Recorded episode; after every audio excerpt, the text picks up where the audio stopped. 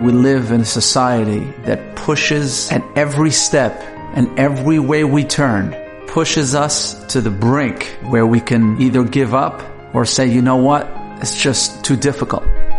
First of all, I speak to myself. I live in Olam Hazeh just like everybody else does. I have to travel just like a lot of people have to travel. But at the end of the day, I know when there is a control factor, I'm much happier. The Yetzer Hara that's within us, and that's built within every single human being. His goal is to make us unhappy. That's his goal. And if in this subject that the Vayimaen group focuses on, this is one of the main nisyonos of our society. That's what we're faced with on a daily and every minute basis wherever we go. Even the supermarket, I was buying cereal the other day. And even in the cereal aisle, wherever you go, and I'm thinking to myself, how is this possible? So if we can take a little bit of just advice, constant advice on a daily basis and try to move forward and not look back and say, you know what, it's easy to give up, but to say, you know what, I'm going to try step by step. I have a Yetzer Hara that wants me to be unhappy. And really the way to be happy, Hashem said us in the Torah.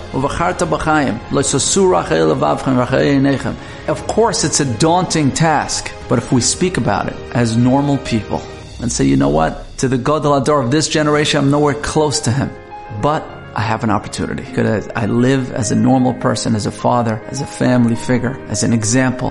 And how do I make an example? First of all, to myself and not to show to anybody else that I'm doing anything to myself, to be happy, to be a happy person. We want to attain happiness. Every single person wants to attain happiness. And happiness is about control. Happiness is, hey, had this sight and I looked away and I was able to be so godly in that act. That act right there of turning away, Vayimaen, to refuse, to refuse really what's enticing. And you're normal. If that's enticing to you, you're normal. But yet you look away and you shield what's really enticing and you give yourself an opportunity to elevate yourself and to be a much happier person. And that's the happiness we're all looking for.